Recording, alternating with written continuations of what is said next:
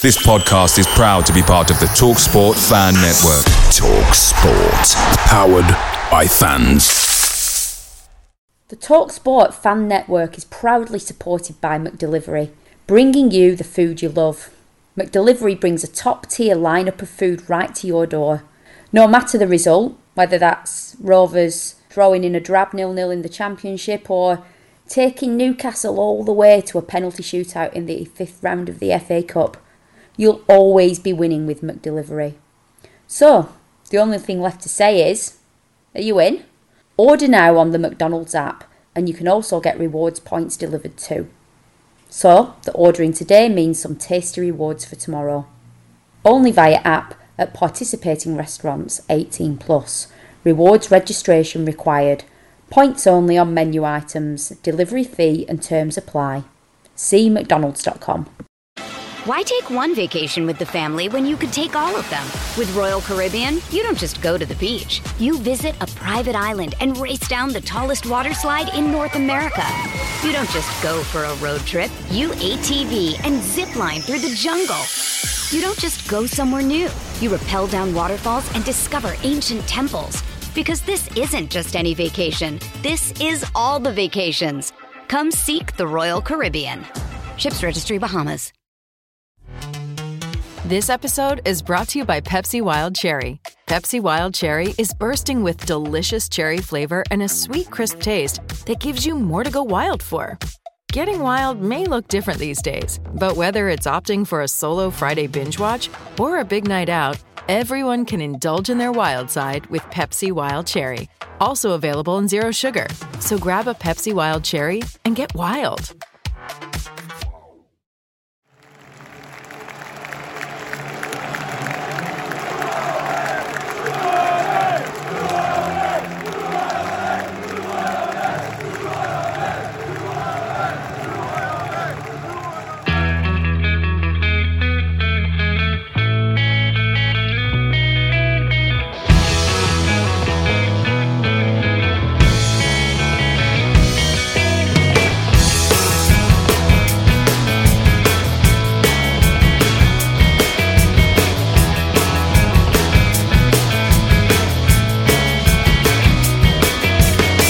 Welcome to the 4000 Holes podcast. A little bit of whimsy in your Rovers supporting day.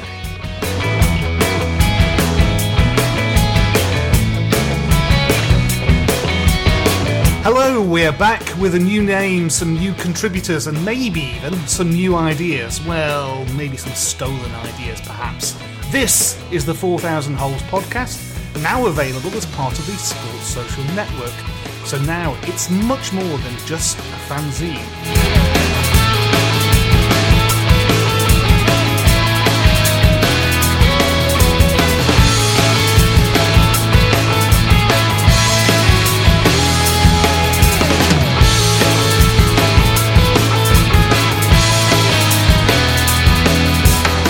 If you listen to the BRFCS podcast and have moved over with us, welcome back.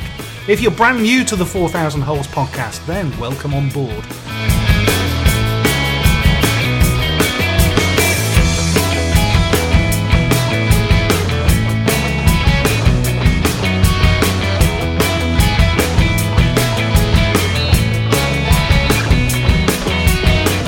This is the 4000 Holes podcast, sponsored by the fine folks at the Terrace. Enter BRFCS at checkout for a 10% discount.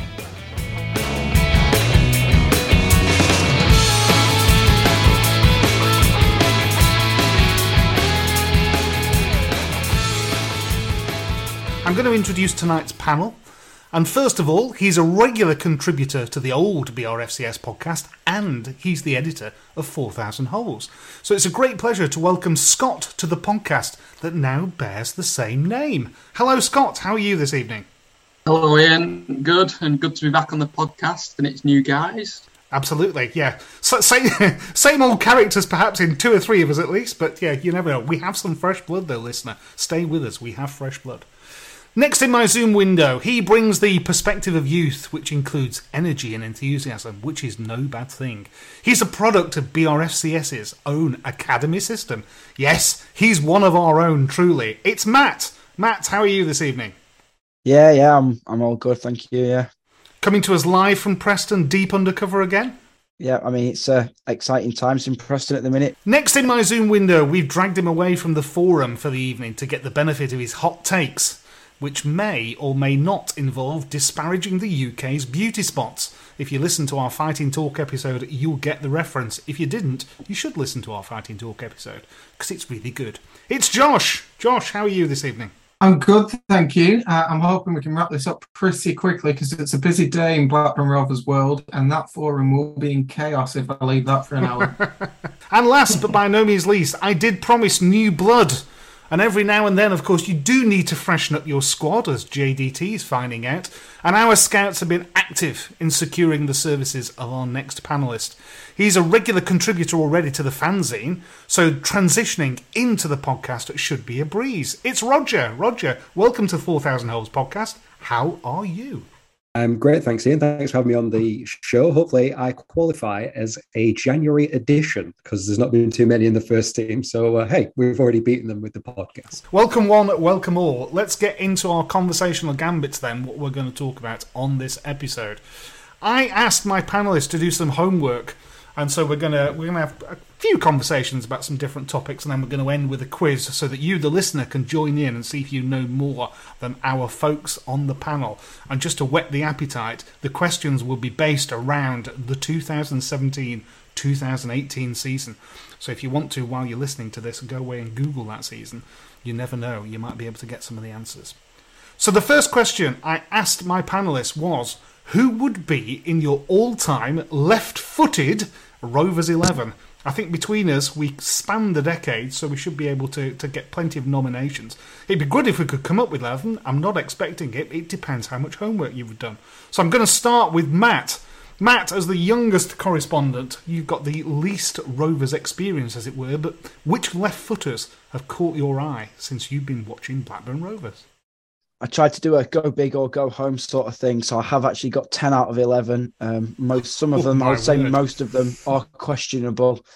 Um, so I've gone for. Uh, I mean, I've gone for some some new blood who I'm hoping, in, if we do the same question in ten years' time, there'll be an answer. So I've gone for uh, Adam Wharton, Jake Garrett, the, the the likes of you know the youngsters that we've got at the minute that hopefully will become something bigger. Um, I got Markanday in there as well, just just for reference's sake. Um, I think the oldest, the furthest back players I've got in here is you're obvious. You got uh, Pedersen in there. Oh, that, Um, that's and, uh, controversial. we'll come back to that in a second. well, my my uh, my favourite one in there is Tom Cairney. Um, Of course. and he's in midfield alongside Rashida. Of course. I remember meeting, here's a name dropping. Are you ready for a clang? Meeting Tommy Spurr at Radio Lancashire.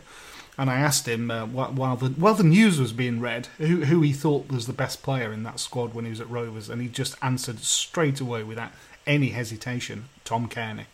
Just sort of said straight off. Best player, wand of a left foot, absolute magician. But I can't let the reference to Morten Gamst Pedersen go. I'm going to ask the rest of the panelists. Why? Yes. He, is, he, is he left footed? Tell us the story, Josh. Uh, well, he's right footed and he taught himself to play with his left foot because his dad said his dad sort of was his coach over in over in Norway, and his dad explained to him how there was a shortage of left foot players in English football. So he taught himself to be left footed. He's actually right footed. It's extraordinary, that, isn't it? It just goes to show. So every time someone shouts out, you should be practicing that during the week, that there is actually some merit in that argument. Thanks for those, Matt. We'll, we'll come back later on. We'll see how close to 11 we are and whether we need to add any more. But uh, some, some excellent suggestions there, ranging from the youth products today. So I'm going to come round in my window now to Josh. So, Josh, do you want to chuck two or three names in and see where we get to? Yeah, so I've, I've got two that I uh, I refuse to not have in this, and I will leave this if they're not in there. And then I've got one which is slight. Well, it's very questionable, but I think we're going to struggle, so we need an answer. First one was Matt Jansen, my favourite Black Rovers football player. I grew up, and he, he was he was the man when I was grow, growing up. So uh, I refuse to not have Matt Jansen as a number ten, just playing off the striker. Who that striker is, I don't really care. Uh, and then I want a number 11 in there, and I want uh, Damien Duff, All You Need Is Duff, who arguably for me, actually, certainly in my lifetime's the best left-footed player. We've he was he was um, he was world class at Blackburn Rovers for sort of the last six months that he was here from where I stand. So um, I'm definitely having Damien Duff on the left wing and Matt Jansen up front. Now I I I, at first, I misunderstood your question. I tried to make an 11. I did put together an 11, but there's a reason why right backs play right back and left backs play left back, unless, of course, you're Tony Mowbray. Um, and what I've really struggled with here is keepers. Is, has there ever been a left footed keeper? I couldn't get an answer. I think So- I can suggest one here, but go on. Uh, well, I've gone with David Raya because he, he was that good with his feet. He, quite frankly, he could have been either. I've no idea whether he was left footed or right footed. So, uh, unless you've got an, an actual definite left foot, I think I have, but I think another one of our panelists has as well. So we'll go to Roger first, and then we'll come back to my suggestion because I have the advantage of remembering teams from the 70s. Roger, what about you?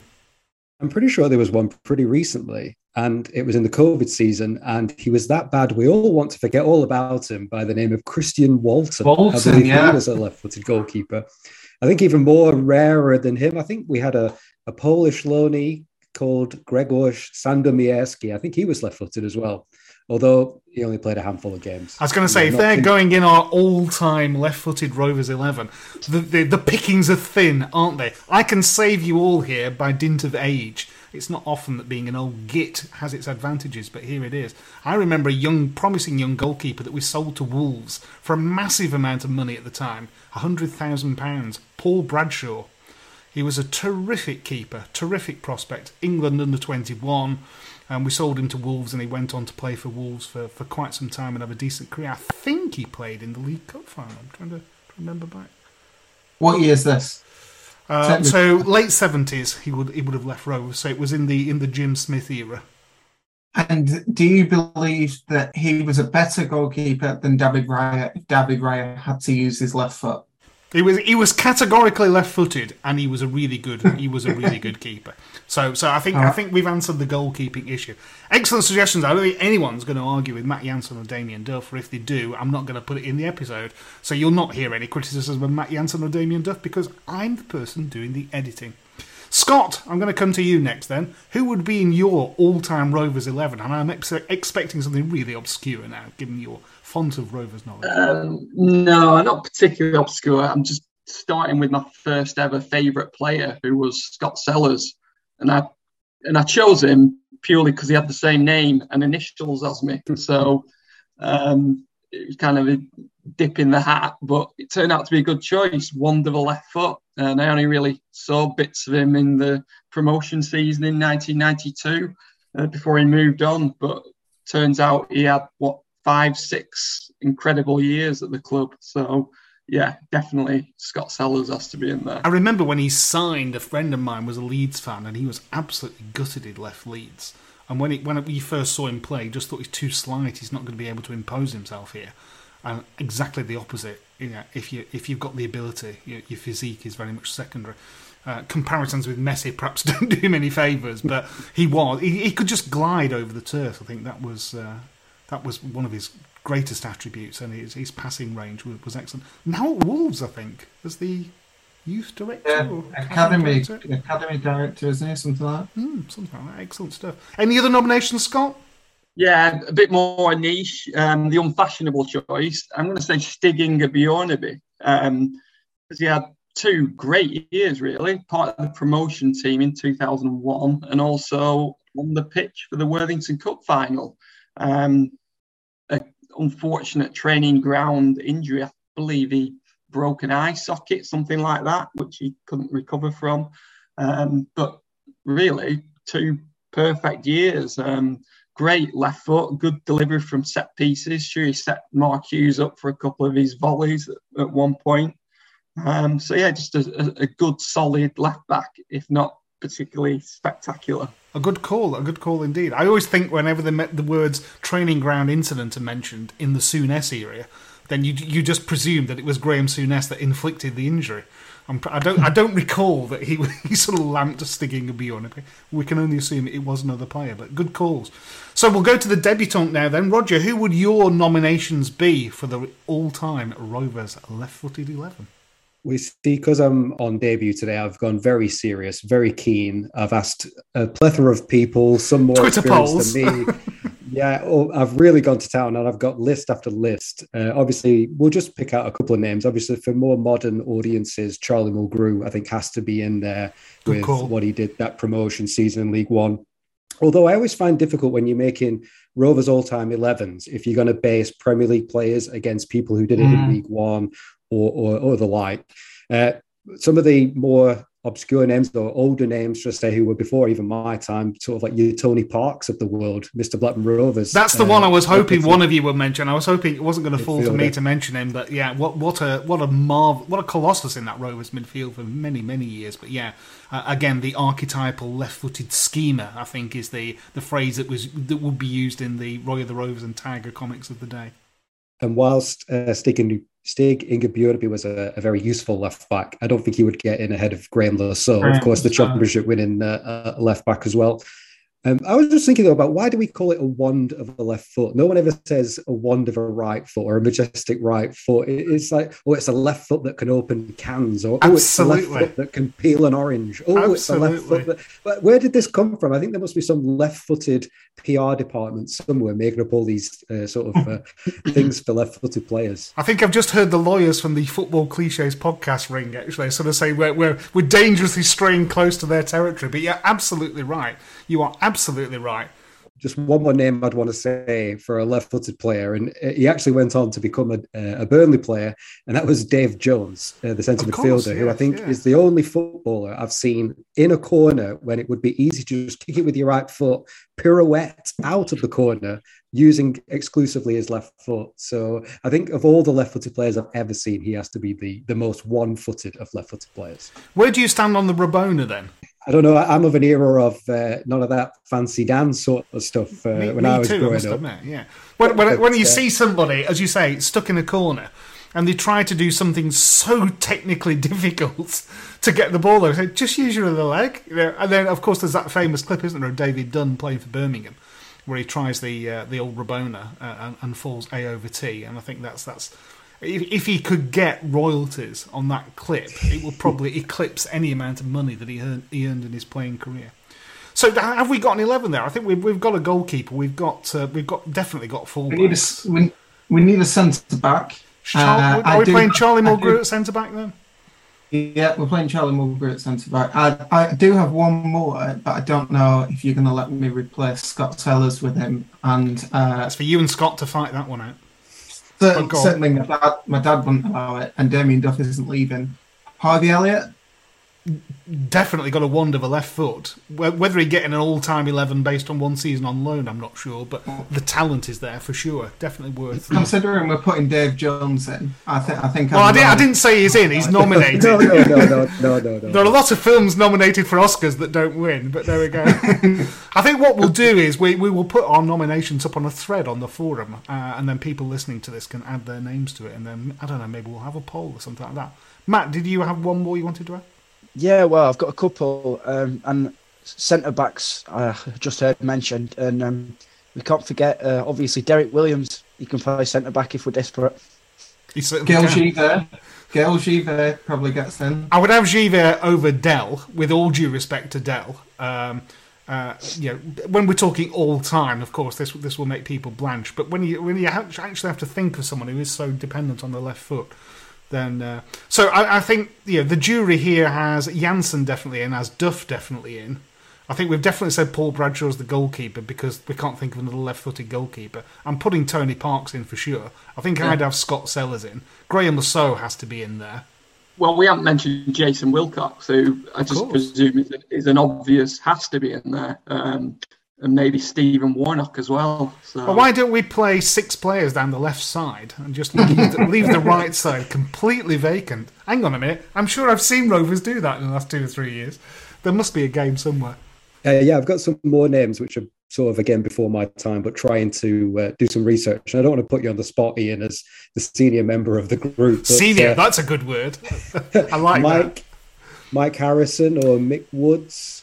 Uh, Mike Harrison is slightly before my time, but I remember Okay. Mick Wood. Mick Wood was was a terrific Rovers. Um, well, what would you now say was an academy prospect, one of one of our own. He sort of like he could play anywhere down the left side. I think he utility player is again another one of those phrases that you'd see written in program pen notes in the seventies. And I think he, he he would fit into midfield. He would fit in anywhere in the back four if, if in extremis, as Rovers often were in those days. It didn't really matter what your advertised position was. You know, if you could get twelve men out, then uh, you you just picked up the first shirt. I've got some from my dad uh, that I'll need you to veto for me, Ian. So he had he had Scott Sellers, Jacob uh, Wilcox, Jimmy Mullen, Yeah, yeah. Jimmy- McLeod. Jimmy Mullen, he, here's the story there. I think 1975, Eee, all our yesterdays.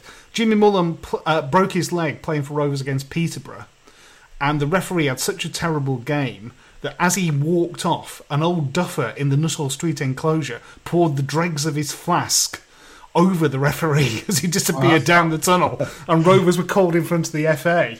Uh, and asked to account for, for the behaviour of their, their hooligan supporter. I think he was genuinely a pensioner, and it was he was just such a terrible, terrible performance that he just sort of emptied his flask over the referee. So yeah, Jim, Jimmy Mullen can be in the squad. It's not the Burnley manager, Jimmy Mullen. I, I, I hasten to point out. He had Noddy McLeod. Never heard of him. That's Dave Ali. Wagstaff. That's Ally MacLeod. Um, That's Ally MacLeod. the former Scotland Dave manager. Wagstaff. Oh, Waggy, Dave absolutely. Wagstaff. Yeah, how could I forget David Wagstaff? He's definitely in. John Bailey, Andy Bergen, Robbie Fowler, Keith Newton, and then bored now going to watch TV. Right, I'll give I'll give him Keith Newton. So we, we are going to have a side packed with left backs as we have Keith Newton and Graeme Le Saux. I think they probably trump sticking Inga bit, so he has to move across to the centre. Um, but yeah, there's, there's some there's some good names there. Uh, Ally MacLeod slightly before my, my year, I have to say. Just uh, three more names. Before I do that, Ian, you made the sound that everybody of a certain age of Rovers fans makes when the name Dave Wagstaff gets told. Yeah. It's what sort of our generation say when two guys Two gets guy, mentioned. yeah. It's this little ooh, ooh. if you get, so I said to my dad of any any time about Rovers, about Dave, tell me about Dave Wagstaff, and it's usually a ooh, Dave Wagstaff. It was it He was did just this on first game. It's a, I- how can I, how can I forget him? I'm so glad his name's been mentioned. But yeah, he was the Tugay of my generation, as it were. Uh, uh, So he, the- he, he came at such an age that you thought there there's nothing, very little left in his legs. But he didn't do any running. He didn't need to do any running. So imagine Tugay in that last season just wandering up and down the centre circle, pinging the ball over any range. And that yeah, the joke would be that Waggy would look up and that yeah, the, the forward would point to which toe he wanted the ball to land on, and sort of like just arc it in. It was just it, yeah, the wand of a left foot, as we've already mentioned. Yeah, there's just three more names. There's I've got Connolly, Stonehouse, and Hall. I presume that's Barry Hall. Uh, although it sounds like a accountancy firm that from maybe uh, I don't know Kendall or something. Right, well, from, it should be from South Wales, shouldn't it? Like- Yeah, from South Wales. a Yeah. boring company in South Wales. Yes, the Barry Hall. Yeah, he, he again. He's he's just slightly slightly before my uh, my era, I'm afraid. So I can't uh, I can't con- uh, comment on him. But right, some excellent names there, folks. I think what we need to do then is, is put them on a thread on the forum and let uh, let the good people of BRFCS decide and talk about it. So thanks for your inputs. That is our Rovers all-time left-footed. Well, maybe not eleven, but certainly a squad. A squad worthy of taking on all comers who are right-footed. Maybe we'll do the right-footed in the next episode. Why take one vacation with the family when you could take all of them? With Royal Caribbean, you don't just go to the beach. You visit a private island and race down the tallest water slide in North America. You don't just go for a road trip. You ATV and zip line through the jungle. You don't just go somewhere new. You rappel down waterfalls and discover ancient temples. Because this isn't just any vacation. This is all the vacations. Come seek the Royal Caribbean. Ships Registry Bahamas. Okay, in this round, what I decided to do was to ask our panelists about memorable football matches that they've seen Rovers play or that Rovers have been involved in. And what prompted me to this was that there are some games on Wikipedia that have their own pages because the events that unfolded or the significance of the game was so great that it has a dedicated page. So I asked our panelists to think about what Rovers games they think are worthy of a dedicated Wikipedia page. And I'm going to come to Roger first. I think you hit the nail on the head with the question there, Ian, when you said significance, extra reading. Whenever I go on Wikipedia, I like looking at something and then clicking on links and then being about seven or eight pages down the line and then coming back to sort of what was I actually looking at at the first time. So I think one game from Rovers history that really uh, typifies that uh, sort of list that we're looking at uh, was when Rovers played Newcastle on Easter Monday in 1996. That was the champions Blackburn Rovers against the entertainers of Newcastle. For me, it had a bit of everything that people will be talking about, reading about, watching highlights in 10, 15, 20 years' time, just as they are already doing now, particularly with, let's face it, Newcastle are probably going to become a powerhouse team of the next 10, 20 years with the, the money from Saudi Arabia. So just some bullet points I had from that game, which are standouts for me. If you watch any of the highlights on YouTube, just for starters, you've got two fantastic commentators in Rob Hawthorne and uh, Barry Davies did the uh, match of the day commentary, which is wonderful to listen to Barry Davies at Ewood. There was 30,000 plus at Ewood on the night, not just all Newcastle fans filling the Darwen end as you'd probably have these days. Half of it was Rovers fans, half of it was Newcastle fans. The importance for Newcastle being that they really choked that night. That was the night where their title aspirations ended. Uh, interestingly, as well, the uh, 442 magazine did a a piece on the best football kits of all time in the Premier League era. And would you believe it? The first and second in that list is the Newcastle 96 97 kit and the Rovers 94 96 kit. So it's the two best kits in Premier League history uh, doing that. And yeah, there's just storylines everywhere in the game. David Batty, who played at Rovers that season, famously punched Graeme Saux in Moscow. He then got transferred to Newcastle, scored the opener for Newcastle, and then Rovers come roaring back through a obscure name. Matt, you've probably never heard of Graham Fenton, but anybody who was around in the 90s, particularly mid 90s, knew that there was a young player from Whitley Bay who had his moment in the sun, a Newcastle supporter, effectively ending Newcastle's championship bid. They've not come close since. I'm sure they'll go close again, but there's storylines everywhere. David Ginola, Les Ferdinand, you've got Colin Hendry, Alan Shearer in Blackburn Rovers colours. And I sort of figured that for me, if Arsenal at home uh, on the Monday night in 1992 was the start of the memorable Shearer Rovers night games at Ewood, then Newcastle 96 Easter Monday was sort of the end of the Shearer yeah. sort of magic spell. So for me, it has a bit of everything. It, it has impact in where Rovers would go on to, where Newcastle would go on to. And uh, yeah, I think it's just one of those. If, if you get a chance, don't make a Wikipedia page. Actually, go on YouTube, watch the highlights. It's a wonderful game. The atmosphere is incredible.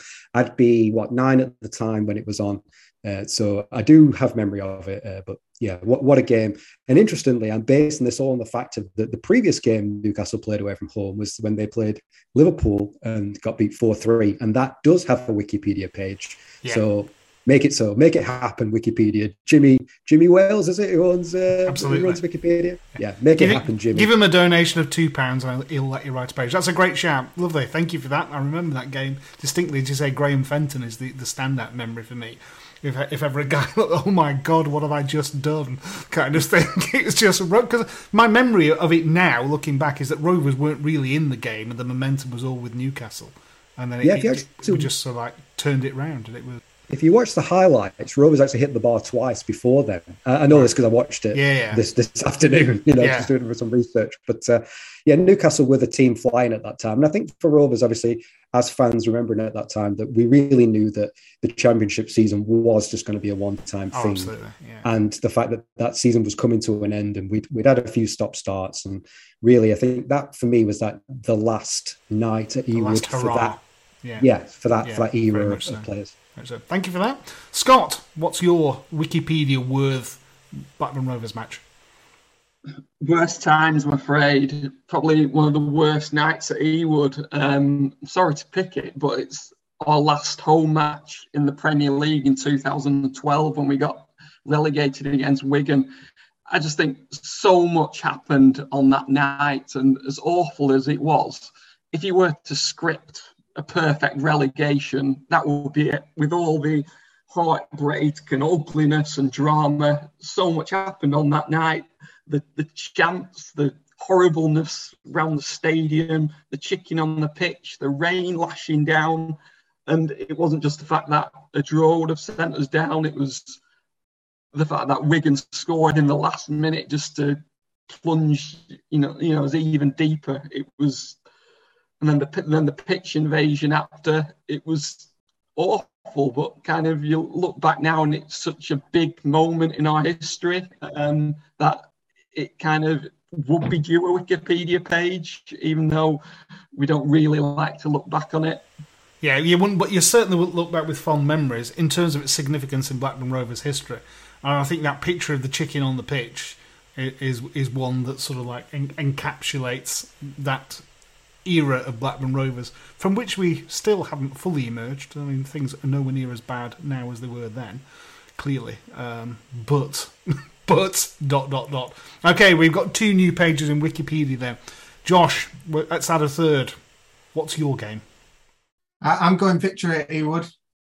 Victory at Ewood Day. Uh, you talk about narrative, um, like like the guys have touched on there. I, I think it's all about it's all about the interview after the the game. The game was one thing, but uh, the the Tim Flowers interview. Don't talk to me about bottle. That was some men with bottle out there or whatever it was.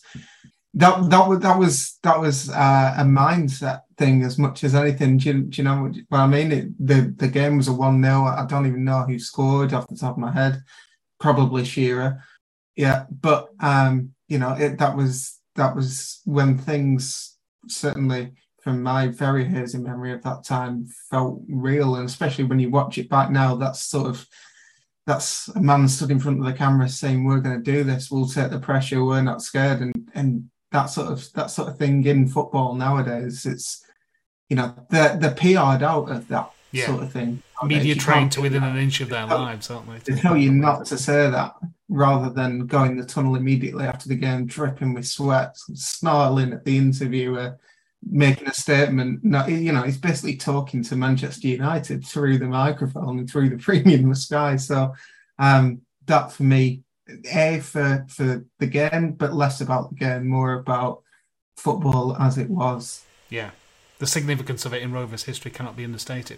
Interestingly, though, I'm, yeah, I, I don't like to be that guy, but, but despite all the talk of we showed bottle out there, what happened on the Sunday still, still, still brings me out in cold sweats and shivers and palpitations even now. I just have to see Jamie Redknapp and like looking at that ball and looking at the goal thing. Well, yeah, something's going to happen here, and they're going to take the trophy off us. It's that, that fever dream that you have about having to go back to school and sit an exam. Yeah, Rovers will have to go back and score a winner at Anfield because United have got that third goal. I was saying, yeah, I think Tim Flowers actually has come out since and said that the heads had gone. They were nervous yeah. when you hear yeah. from that squad that whilst it was bravado and it was a brilliant clip and oh yeah, yeah era, defining of that era and defining of that season particularly, but they, they did gone. They, oh, uh, there was a sequence of results.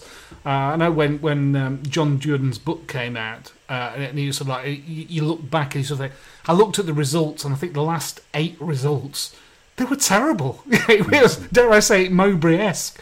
You know, for, for a side that had just been head and shoulders, not just that season. I think I, I genuinely think in 92 93, had Shearer not done his, his cruciate, that we would have been right up there. You know, we were runners up in 93 94, so we were right up there. And then we, we, we finally crossed the line. But my goodness me, that, that Sunday afternoon is just forever etched in my memories. Right, we'll have a Wikipedia page for that then. So let's have a let's have a fourth, a fourth and final additional wiki page. Matt, what's your perspective? Well, uh, usually I'm a man who likes to do lots of planning and lots of research for my um, for my answers. But as soon as I read this question, there was one match, fairly well, very recently, and sort of one match and one moment that I thought that needs a Wikipedia page of itself. Um, obviously you talk about difficult games we have at Ewood, um, playing a team like Fulham, who have got you know the best players in the league, uh, Harry Wilson, Mitrovic. You know, I'm talking recent, recent. So the game that I've gone for is when we lost seven 0 um, and the moment that I think deserves a Wikipedia page of its own is when on loan Brighton player Van Hecke decided that he uh, was going to do some karate on the pitch. Um, and try and take off Harry Wilson's head. It was a mix of karate, taekwondo, and jiu-jitsu. I think. I don't think you're doing quite credit, along with potentially hang gliding. I'm sure he was suspended in mid-air for quite some time. It's one of the most surreal. I use the word quite incorrectly. Tackles that I think I've ever seen. But fair play to you. you you've, you've slotted right into the groove of the podcast here because of a panel of four, we've chosen two of the worst memories that we can think of in yeah, relatively recent years. Uh, but we've interspersed that with with one triumph at least over Newcastle that counted, and one triumph over Newcastle that robbed them of their, any chance that they might have a glory. So well done, everybody. I'm proud of you all. You fit right in. So those are our additional Wikipedia pages for Rovers games that, that, that really should be added. If I was going to add one, I'd have to say it would be the uh, the four three win over Manchester United, which is possibly the most enjoyable Rovers game I think I've ever seen. Where you you, you were four one up over, over over Man United. Yeah, Ferdinand got sent off thanks to I think some S housery from Robbie Savage. Uh, there was the own the own goal, wasn't there? Bentley's hat trick just after he'd signed permanently. It was just a wonderful, wonderful evening, made all the better because I'd gone to the game with my Manchester United supporting boss, who did go in the Darwen end, but we, we went to the game together. We had a drink before the game, and then after the game, he just don't even say anything, Ian. Just just get in the car. Don't say anything. Brian, what a really enjoyable evening. No, no, I'm not engaging. I'm not having this. It didn't happen. If I don't acknowledge it, it didn't happen. So that would probably be my personal Wikipedia, just because I enjoyed going to games with uh, with him. So there we go. Thanks everyone for those uh, for those suggestions.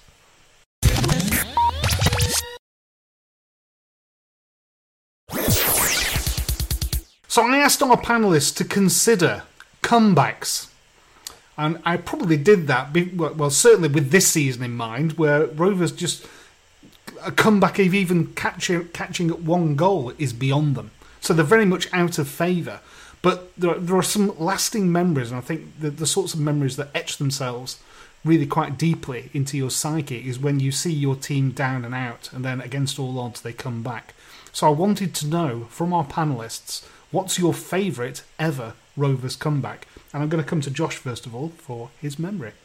I'm really struggling here, and this is I've I've asked many people. It feels genuinely like that long because you know there's there's the comeback where it's sort of something that you remember and we did well, but I don't necessarily remember many. The only one that I did I, have I've stolen from Andy from BRFCS, who as we're sort of forgetting the following 120 seconds. But Brad Friedel equalising against Charlton, and then if like it's just full time there, that would be a phenomenal comeback. Um, but I'm I'm seriously struggling here in terms of what would be a great comeback, especially recently. I've just no idea. Well, we, we shall see what your fellow panelists say. As regards to that game at Charlton, my abiding memory of that is is the ebb and flow of football taking place whilst I was on a petrol station. So as I pulled into the petrol station, we were a goal behind. I think the window was wound down in the car, and I was like filling up, and we equalised. By the time I'd paid for the fuel, we'd lost the bloody game, and in the space in the space of some like seconds, we'd sort of like gone from some like. Uh, oh my word, Friedel scored! This is just extraordinary stuff. It's Charlton on the attack, and oh my word, they've scored a winner. Just typical, so so so typical of Blackburn Rovers. Matt, what's your favourite Rovers comeback? yeah, well, I'm afraid if if this was a fighting talk type episode, I don't think I'd be getting many points. But as Josh just sort of alluded to, we don't seem to do comebacks, and certainly not in my time following Rovers. So I've gone for a game. It, it, sort of ties in with one of my favourite games of all time as well, I suppose. Um, but it's when we won against Stoke in the FA Cup to get to the quarterfinals. Um, we went 1 0 down. Peter Crouch scored, and then Josh King, Josh King scored a hat trick, uh, and Gestede scored a penalty. Um, like I say, it's not, it's not much of a comeback, I suppose, but we went 1 0 down, so we did come back to win.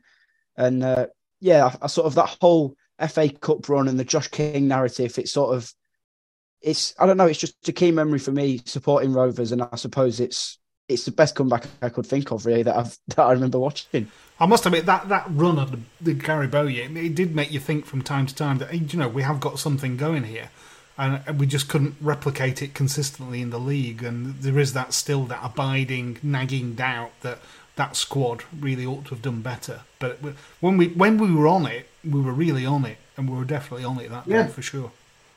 Do you remember we had two strikers that both scored over 20 goals in a season? We finished outside the top six. It's extraordinary, isn't it? When you, when you And put it put it in those mo- most basic Gestede and Rhodes, wasn't it? The, with the, with the two. I mean, you know, King couldn't even get in the side. Yeah. You know, he, he was picked in the cup team, wasn't he? And uh, yeah, oh, yeah, that was then. This is now. So I'm going to come up to Roger. Roger, what's your Rovers comeback? Um, well, again, I'm torn between what I think is the greatest comeback in sort of my 30 plus years of being a Rovers fan. Uh, and that I think was when they came back to be Arsenal, the year Arsenal won the title at uh, 97 98 but my favorite comeback and again it's a bit it's a bit misleading because it sort of was a comeback but it wasn't a comeback was the FA Cup semi-final in 2007 Rovers against Chelsea just because we'd been there two years earlier and played Arsenal down in Cardiff and well beaten, went a goal down. And of course, against Chelsea, they go a goal down. All the Rovers fans are there behind the goal uh, at Old Trafford.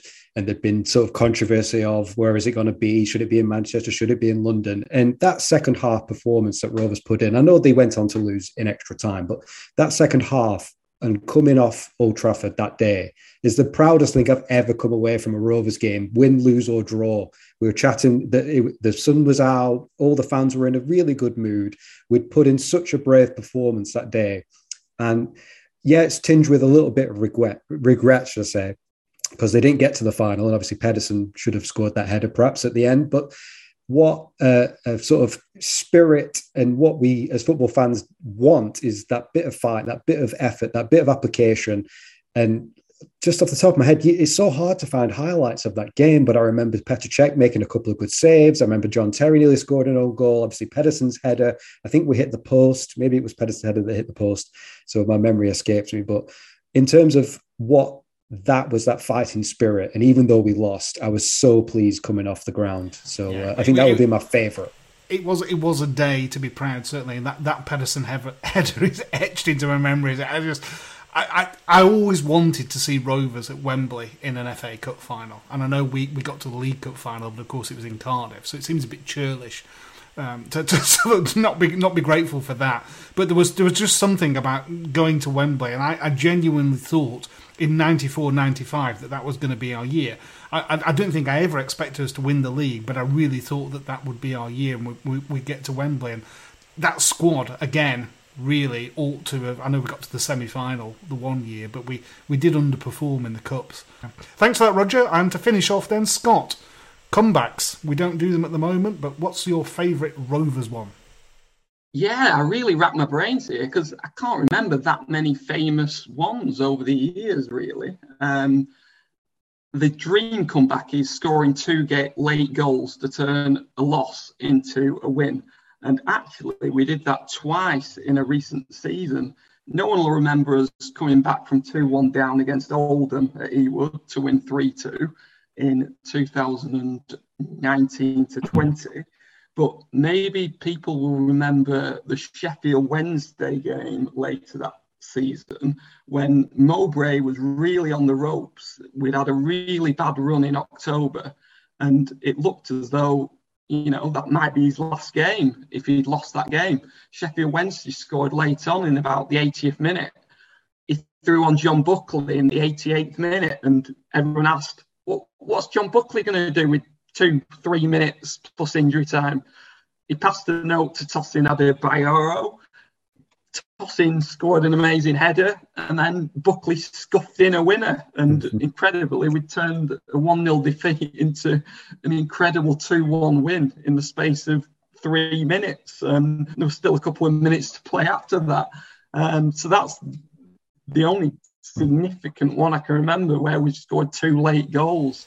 That was John Buckley's first game, wasn't it? Uh, first goal, wasn't it, for Rovers that day? Yeah, That's his yeah. debut, debut goal. Matt, did we go to that with your mates from Sheffield? Was that one of the Sheffield Rovers games that. Yeah, um, I, th- I believe later on that game there was fire. I think it was around bonfire night, and there was fireworks um, behind the riverside.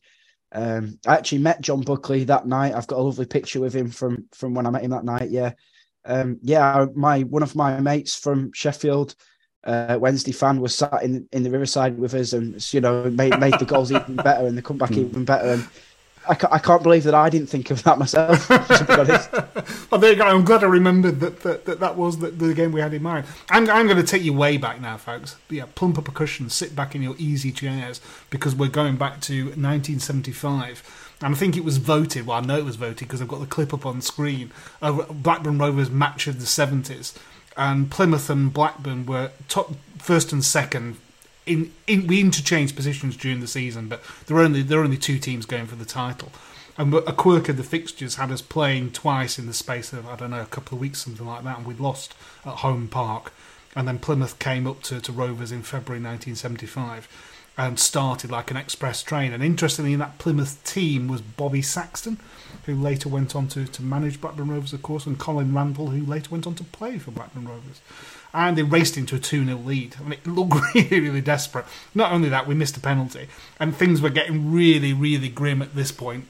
Um, I think we nicked one back just before half time from memory, and then the second half just blew them away. Absolutely blew them away. And it was one of those days where you sort of think, oh, ref, you know, make, make this 110 minutes, will you? Because this could end 11 2. Plymouth were just absolutely shell shocked. So that that is my. It's probably still right up there in my certainly a candidate for my all-time ever Rovers favourite game, but it's definitely one of the best comebacks. And then a purely personal one in April 1984 was I was at university with uh, a mate who was uh, a, a big Portsmouth fan, and we were going to somebody's I think it was 21st birthday in the evening. And I sort of said, well, why don't why don't we go? Why don't we go down together from from uni? We'll we'll go to the game and then we'll go off to the party together. He said, oh, that, that's that's all well and good. So he took me on the um, the long the popular long side at Fratton Park, which is a bit like Rovers Riverside used to be. Uh, so I'm in amongst all the Portsmouth fans. I said, for crying out loud, you know, keep quiet. I'm going to get my head kicked in seriously here. Portsmouth go a goal up. Great, terrific. Portsmouth get a second, and it becomes blindingly obvious at this point that I'm not celebrating in quite the same way that everybody around me is. So Derek thought it was a hoot at half time to point out this lad's some you know, he's, a Rover he's my mate at university. Oh, never mind, mate, you're 2 0 down. You've come all this way. Have you to watch it? Oh, never mind you. Um, arms around the shoulders, sympathy kind of thing. Anyhow, I don't know what they put in Simon Garner's tea at half time, but long story short, we won 4 2. And again, the second, yeah, a game of two halves, Brian. Yeah, the, the second half was just like I've never seen anything like it before. So when the fourth went in, I was like, we've got to get out of here. We've got to get out of here. and I'm like shuffling down to the front where I could see a policeman in case I was going to get my face rearranged. So from a few, purely personal perspective, that definitely was was was my best one. Uh, the the only issue for me is that the, I've never found any TV footage of it, not even on TV South or whatever. But what a great day, great afternoon. Yeah, just uh, another 4 2, which was again just a little bit before my time. In fact, I think my first game for watching Robbers was at Wembley, actually, the playoff final uh, against Leicester. And of course, my famously, word. the um, the playoff semi final at uh, Ewood against Derby, where Derby were 2 0 up inside. Was it 15 minutes? Something yeah. like that. And uh, I hear stories of people who were on the Blackburn end that day who were seeing people ripping tickets up for the second leg or going home, running down uh, Nuttall Street when uh, when they got it back to 2 1. But that, that footage is on YouTube if you get a chance to watch that, because that's another game where Rovers should have won 5 2, actually. There's a very dodgy offside. But whenever I've spoke to people about this topic today, they've always said, oh, yeah, if you were there, it has to be has to be that game. Yeah, I think the, the 1975 one is kind of like my generation. That one definitely, I did expect that to come up, so I'm grateful you mentioned that because it was it was one of those you of I can't believe not only we we blown automatic promotion, you know, we very nearly blew getting in the playoffs. And then it was sort of like, oh, what on earth are you guys doing? You know, this is just how how are you doing this? And then they just turned it round. So that was terrific. Thank you for your input there, panel. That's that's really really good. We're going to end this episode with a little quiz round, and we're going to take you back to 2017-18. So, listener, if you fancy testing your knowledge against our panel, this is your opportunity. 4,000 Holes. No longer just a fanzine, now a podcast too, but you know that. You're listening to it.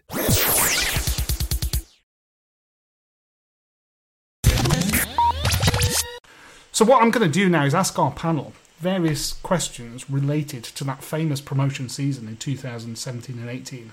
And I'm going to trust them not to Google, but who knows, they might. So I'm going to start off by asking in that season, we suffered six defeats in the league. Can you remember any of them? I sodding can. Charlton. and Mowbray gave up winning the league and played Paul Caddis at right back. That's number one. That's And the one I expected everyone to, to latch on to. Any others? AFC Wimbledon. was it AFC Wimbledon one of the first home games of Yes. that season? And Southend, the first game of the season. Yes. Did we lose at Rochdale or Oldham? We lost at Oldham. Oldham was one of the grimmest afternoons I think Yeah, I've that was cold from memory. Because it, I, uh, we, um, we thought we got back on track. Sorry, but I'll come to you. Bear. We thought we got back on track. Uh, we had that dreadful start, and then yeah, Oldham was supposed to be sort of like building the momentum, and then it, it just disappeared. Absolutely disappeared. Yeah. Um, well, I I think I know the last two, um, and I certainly remember losing 2 0 to Plymouth Argyle. Spot on. Um, Amari Bell made his debut that day for what it's worth, I'm pretty Good call. sure, off the bench. Good call. yeah, I remember leaving my house at what, five or six o'clock in the morning for that one. So uh, that wasn't great. Um, and There's only the one more last- that we need to get, which was right at the beginning of the season, Roger. At Doncaster, was it at home? It was, yeah, yeah. And the, the reason why that one resonates is um, we just revived the BRFCS podcast, and we we sort of like recorded an episode and got it out there, and then on Twitter that night came the. I think we need to do an emergency podcast on Monday night because yeah, Mo- Mowbray's not long for this parish. You know what on earth is going on? So we lost we lost to Southend in the opening game, then we lost in the opening home game to, to Doncaster. Uh, and then Dominic Samuel scored the winner at Bradford from memory, which got us like back on track, and we hammered Milton Keynes Dons. Uh, and then there was that, that sort of like uh, the 3 0 win away at Rochdale, and then we beat Scunthorpe, which is a game we went to. Um, just the bonus ones in the You're gonna- EFL tro- in the EFL That's- trophy. We lost at home to Bury, and we, did. lost, we lost away to Rochdale on penalties. FA Cup, we lost to Hull at home. Yep. And in the League Cup, we didn't enter the competition that year, and we didn't play our near neighbours. we forfeited. I'll, I'll give you that one. Well done. Good good memories there, folks. So I I want you to think now about the squad. Uh, and I've identified, I think I've counted it right, that there were 12 players who made at least 30 appearances that season. How many can we remember? Because it's only, it's only like five years ago, but it, it feels like an eternity, I've got to be honest. So the keeper's Raya. Yes, The right back, I'm guessing, is Nyambe then. correct, that's two. Mulgrew, obviously. Yeah, that's three. We've mentioned one of the other defenders already tonight. Can't remember who he played centre back with. Left back and centre back. Uh, Derrick Williams. Of course, he's one. Another defender, much maligned. Oh, in my Amari. Amari Bell made his debut. Did he get enough to play? He didn't make 30 appearances, he only made 12 in the league. Right. Another defender, it's much left- maligned. I'm trying to think. Of, Underrated. Not Elliot Wood. no, was it oh. Paul Downing? Paul Downing. Yeah. Yeah. And then in midfield, Did, did they not? They didn't lose when Paul Downing played. Was there some stat that he, he, was, he, he got a load of grief. But there, Yeah. there's something. I don't. Obviously, it's correlation, not necessarily causation. But I thought he. I thought he was. As I say, he got. He got more grief than he deserved. It's not like we signed him for a million quid. You know, he came, he came along and he did a job, and he was a good, honest pro. I had a lot of time for him. I have to say, the king of Ewood, Yeah, Richard Richard Smallwood, centre midfield. and who else in midfield? Corey Evans. Yes, Elliot Oh. Bennett. He, Elliot Bennett, yes. Craig Can't Conway. There's, there's a very, very well, yeah, yeah, yeah. So I I was going to say there's a very obvious midfield candidate, but you may have him marked down as being up front. Oh, Bradley Dack. Bradley Dack, obviously. Uh, and then forwards, uh, there's three forwards. I've mentioned one of them already. One of Danny them, I've got his signed shirt on that wall over there. Uh, Danny Danny, Graham. it's Danny Graham and Danny Graham made Dyer. 48 league appearances. uh, Marcus Antonsson, did he Marcus get? Antonsson is the boy, 33. So I, I bid for his uh, Royal Legion, British Royal Legion shirt, and I had it presented in the in the tunnel before a home game. And it's it's framed, you can't see it, but it's on that wall there. Ian, really did you did you beat his mum and dad Yeah, on the the only, the only bit. it was bidding. why, do- why do you think I went for his? It was the cheapest. It's a talking point. This, you know, it's a podcast item that makes it tax deductible. Oh. I think. Uh, Dom Sam. Dom Sam is the last one. Yeah, Dominic Samuel, forty-one appearances. I look when, when I was doing this, when I was preparing for this, I looked to see where he is, and he's at Ross County, and I think he's he's only scored about like four goals in the last eight years or something. He's he's, he's just he's. I know he worked really, really hard, didn't he, on his, his fitness, and then got injured again straight away. And like when he left Rovers, I just nothing. Craig nothing Conway must have. Craig Conway now. Uh, Craig, I felt like Craig Conway played that. twenty-eight Oh, It's in Christ. the LA. Because he joined mid-season, didn't he? Didn't? Yeah. No, no, he, he was there. Oh, no, wasn't yeah, it Colin? was at the beginning. Yeah, He was there. Yeah, he was there the whole that season, but only 28. Probably on the bench a lot. So there we go. And last, but by no means least, this is this is a very interesting one. Uh, seven players scored five or more goals that season. So clearly, a lot of the names we've just mentioned will crop up again. But there's a wild card in there. I want to see if you can remember. So who scored more than five goals in that season? Mulgrew.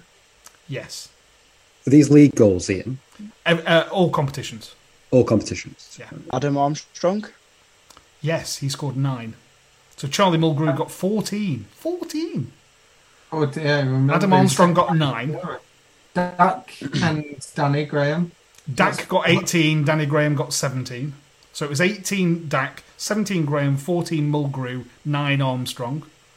It's just a wild card. We, we mentioned a couple of the name, the couple of the other names already. An- Anton, Antonsson. Antonsson. he got eight, amazingly, but I always remember him for missing that scuffed penalty at Northampton Town away. And then we mentioned Dom Samuel, who got eight. Who's the wild card that you can't, we won't remember? Harry Chapman didn't get more than five, did he? No, Correct, he didn't. He hadn't. Uh, he wasn't. he was top up on injured, wasn't he? Yeah. I think in, I know Jack Payne scored last game of the season, but I don't think he got more than five. He five. did, but that I'm was also only his goal. about- Harry Chapman scored one goal. Jack Payne scored one goal. But Um, somebody scored five goals in all competitions. Feed, the, feed the Benny? nut, Yes. Joe Nuttall. Joe Nuttall. How soon we forget our heroes. uh, five goals in all competitions, only two in the league, of course. He got uh, he was he was a bit of a cup specialist because he got one in the FA Cup and two in the EFL Trophy.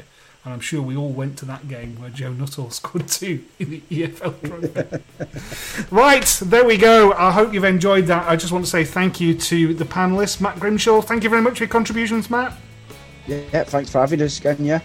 Pleasure. You're welcome anytime. Our newcomer, our debutant, I think he's held his head high and he's he's obviously pandered to the a- aging presenter by referencing the 70s and 80s throughout the podcast. Roger Whiteside, thank you for joining us. You've always play to the presenter. Know your audience. And of course, the editor of 4000 Holes Fanzine and now contributor to the 4000 Holes podcast, Scott Sumner. Thanks for your contributions. Cheers, Ian. See you soon. And last but by no means least, Josh Boswell, the doyen of the forum. Thanks once again, Josh. Thank you for having me, as always. That's it, ladies and gentlemen. This was the 4000 Holes podcast brought to you in conjunction with The Terrace.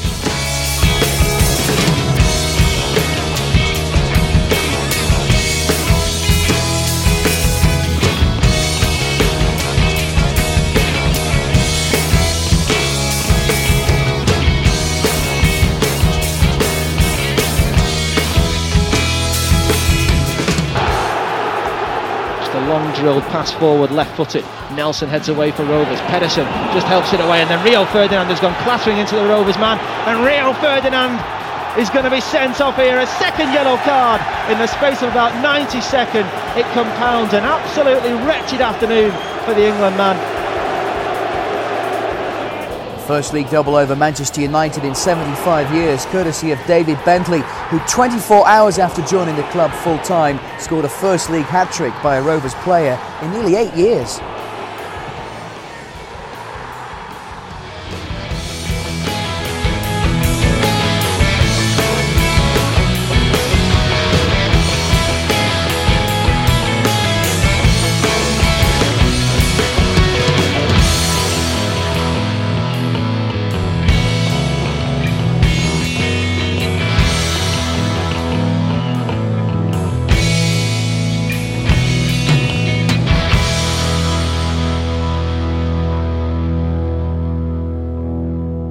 Is the 4000 Holes podcast, brought to you by the people at brfcs.com and sponsored by the lovely people at The Terrace. Sports Social Podcast Network. It's the 90th minute. All your mates around. You've got your McNugget share boxes ready to go. Your mate's already got booked for double dipping, and you steal the last nugget, snatching all three points. Perfect. Order McDelivery now on the McDonald's app. You in? At participating restaurants, 18 plus. Serving times, delivery fee, and terms apply. See McDonald's.com. This podcast is proud to be part of the TalkSport Fan Network. Talk Sport. Powered by fans.